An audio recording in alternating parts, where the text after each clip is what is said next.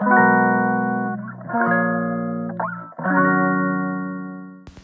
い皆さんこんにちは。本日で22回目の放送となります。え今日は昨日に引き続きまたちょっとブランディングについてお話ししたいんですけどえー、っと内容はねコンテンツ持つべきものはコンテンツっていうちょっとテーマで、えー、お話ししたいと思います。えー、っと昨日は、えちょっとでもこの製品の価値を上げていってえ値段を上げていかないとあのビジネスとしてちょっと成り立たないのでえー、このブランディングをするためのあの手この手を考えているよっていうふうにお話ししました。で今日はちょっとあのデザインについてあの考えたのでちょっとそこの辺をシェアしたいんですけど今現在ですね私あの T シャツは自分でデザインしてで、えー、っとプリントまで自分でやってるんですね。であのデザインとは言ってもですね私は今までこのデザインの勉強をしたことがなくて本当に素人で自分がこれいいなって思うのをパッと書いてるっていう感じなんですね。でこのまあ製品の価値を上げるっていうことで、まあ、ちょっとでもそのいい製品にするというかあのちゃんちゃんとしたものにするためにはやっぱりプロの手を入れた方がいいのかなってって思ったことがあったんです。まあ、今でも思ってはいるんですけどで、えー、と一番最初はですねあの、まあ、絵とか私描けないしあのちょっと知っているあの絵が描ける絵が上手な人にお願いしようと思ってで、えー、とちょっとお金払ってね描いてもらったことがあったんです。でもあのせっかく描いてもらったんですけどねあんまり気に入らないというかなんかちょっと違うなっていう感じででももうお金払って書いてもらっちゃったのでなんかこれを直して直してっていうこともできなくてでデジタルじゃなくてあの紙であのちゃんと綺麗になんか書いてくれてたのであなんかこれ以上修正修正っていうのはちょっと厳しいかなと思ってでえ、っとまあお金払ったけれどもあんまりあの自分の気に入らない、えー、デザインが手に入ってしまったっていう経験が一番最初にありました。で今はなんかネットでもいろいろあのフリーのデザイナーさんに注文できたりとかあの依頼募集してるあのページとかも探せるようになったんですけど当時はちょっとあまり分からなくて自分の知り合いの人づてに頼むっていうような感じでした。でなのでその気に入ったデザインを描く人を見比べて頼むっていうこともできなくてでそれで余計でですねあんまり自分の気に入った画風のものが手に入らなかったっていうことがあります。でも今ですねこのブランディングをしてこの製品の価値を上げようって思ってる時にやっぱりこのプロのデザイナーさんを入れた方がいいんじゃないかと思ってちょっとね計算してみたことがあるんですよ。でもやっぱりそれなりに知名度のあるというか実績があってこのいい製品自分があの思うようにデザインを描いてくれるデザイナーさんに頼むとなるとそれなりのお値段がするだろうなと思って多分10万とかねそれぐらいはいくと思うんです多分もうちょっといくかもしれないんですけどなのでそれぐらいの費用をかけてまあ自分がすごく気に入ってでなおかつ売れるデザインが手に入ればいいんですけどこの果たして自分が思った通りのデザインができたとしても売れるかどうかわからないじゃないですか。でこれ10万円かけるのちょっとリスクあるなと思ってでえー、っとまあいずれやるにしてもあんまり売り上げが立ってない今ではないのかなと思ってちょっと今プロのデザイナーさんを入れるっていうのはあの考えてないです。はい、でたまたまねそのタイミングであのボイシーを聞いてて、えっと、ハスナっていうあの SDGs を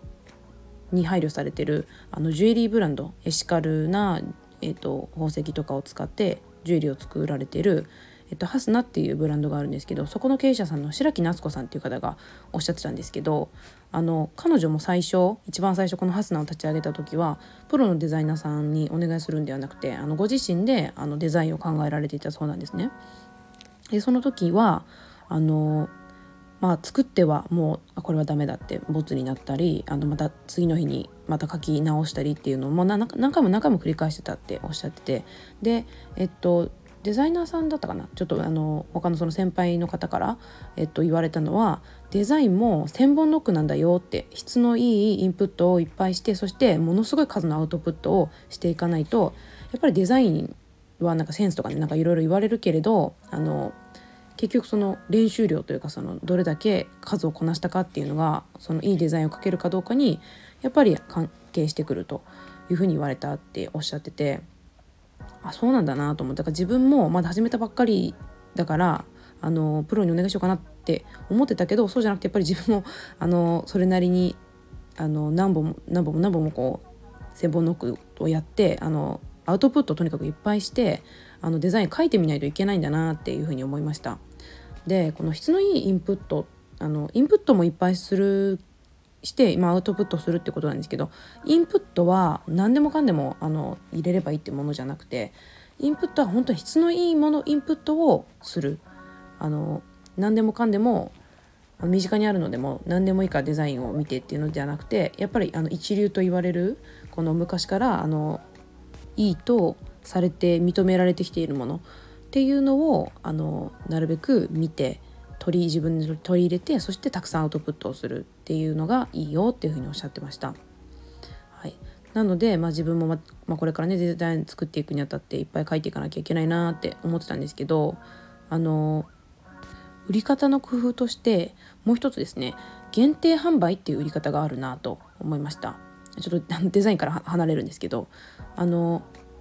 金とかあの NFT もそうですけどビットコインとかってあれも全部通貨量が決められてますよね。でそれで限りがある、えーと、数に限りがあるから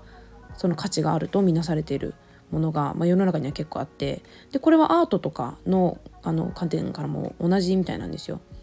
あのバンクシーってご存知ですかね皆さんあの有名ですけど正体不明のあのアーティストでイギリスであの活躍されてるアーティストさんなんですけどあのバンクシーのあの版画も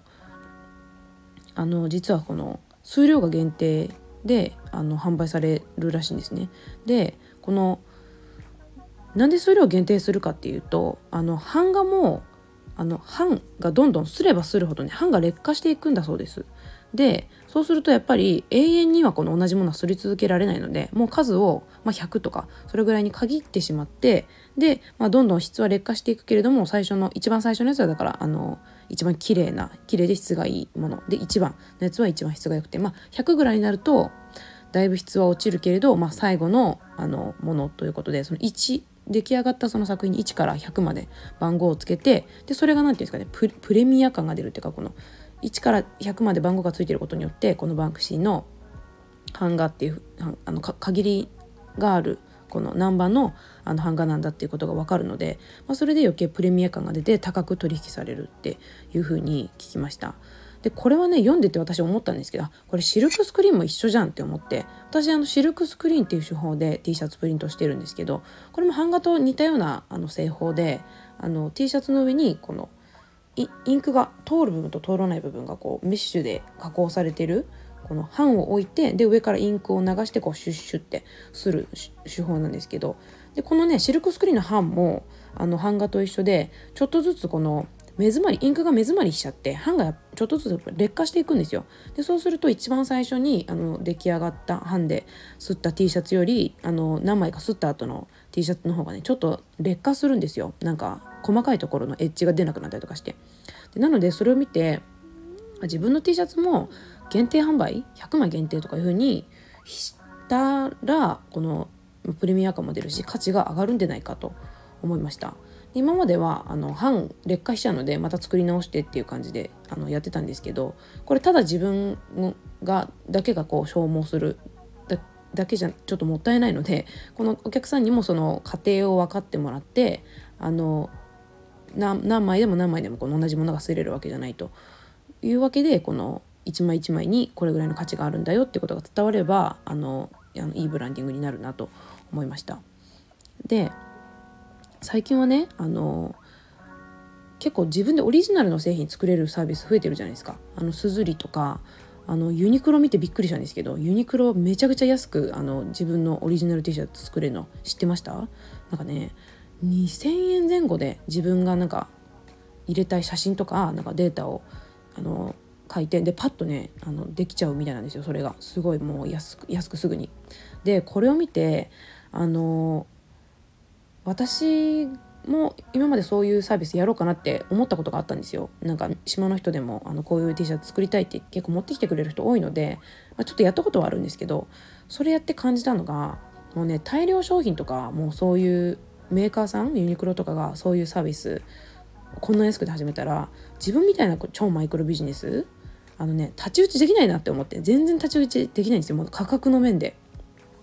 でやっぱり大量生産とかああいう大きなちゃんと設備構えてるところともう値段の競争をするとね全然あのもう自分の利益にならなくてあのただの肉体労働 もう機械と同じようなことを自分の肉体に課さねばならないっていう風になっちゃうのでもうこういうあの誰かのアイデアを請け負ってそれをサービスにするっていうあのサービスとか商売は絶対にこういうスモールビジネスに合わない割に合わないしこれやっちゃダメだなって思いました。絶対勝てないので。ででそのユニクロのあのオリジナル T シャツがこんなに安く作れますよっていうのを見た後に結構自分衝撃受けてたんですけどその後にちょうどねあのすぐ隣にビレッジヴァンガードがあってビレッジヴァンガード入ったんですよ。でそしたらそこでたまたま売られてたあの商品あの最近結構ビルバンでいろんなあのキャラクターのグッズが売られてるの見たことありますかね皆さんあのミッフィーちゃんとかあの絵本の腹ペコ青虫とか他にもあの絵本でしかあの扱われてないキャラクターとかがあのグッズになって売られてるんですよ。でそれがまあまあいい値段で売られててですごく可愛いしあの絵本を読んでる方ってあのそのキャラクターのことが分かるのでもともと親近感もありますよね。であこれはすごいいいアイデアっていうかあこういう風にして自分も売っていかなきゃいけないんだって思ったんですよ。っていうのはやっぱりその外見この媒体 T シャツとかあのこのスマホカバーとか今すずりであの自分で考えてオリジナル製品何でもできるじゃないですか。でそういうあのものを作れますよっていうこの外側のサービスを提供するのではなくてあの自分のデザイン自分のその中身コンテンツを持ってでそれを売るっていうことをしていかないとあの絶対勝てないなって思いました特にスモールビジネスビジネスオーナーは。でなので、まあ、この T シャツに限ったことじゃないと思うんですけど情報発信とかでもそうだと思うんですけどやっぱり自分のコンテンツ中身っていうのを持っていかないとあの絶対にこれからは個人とかそういう小さい単位でビジネスとしていく人はあの勝てないなって感じたっていう話でした。はい えーとちょっとうまくまとまってないですけど、はい、今日はこんな形で終わりたいと思います。はい、それでは。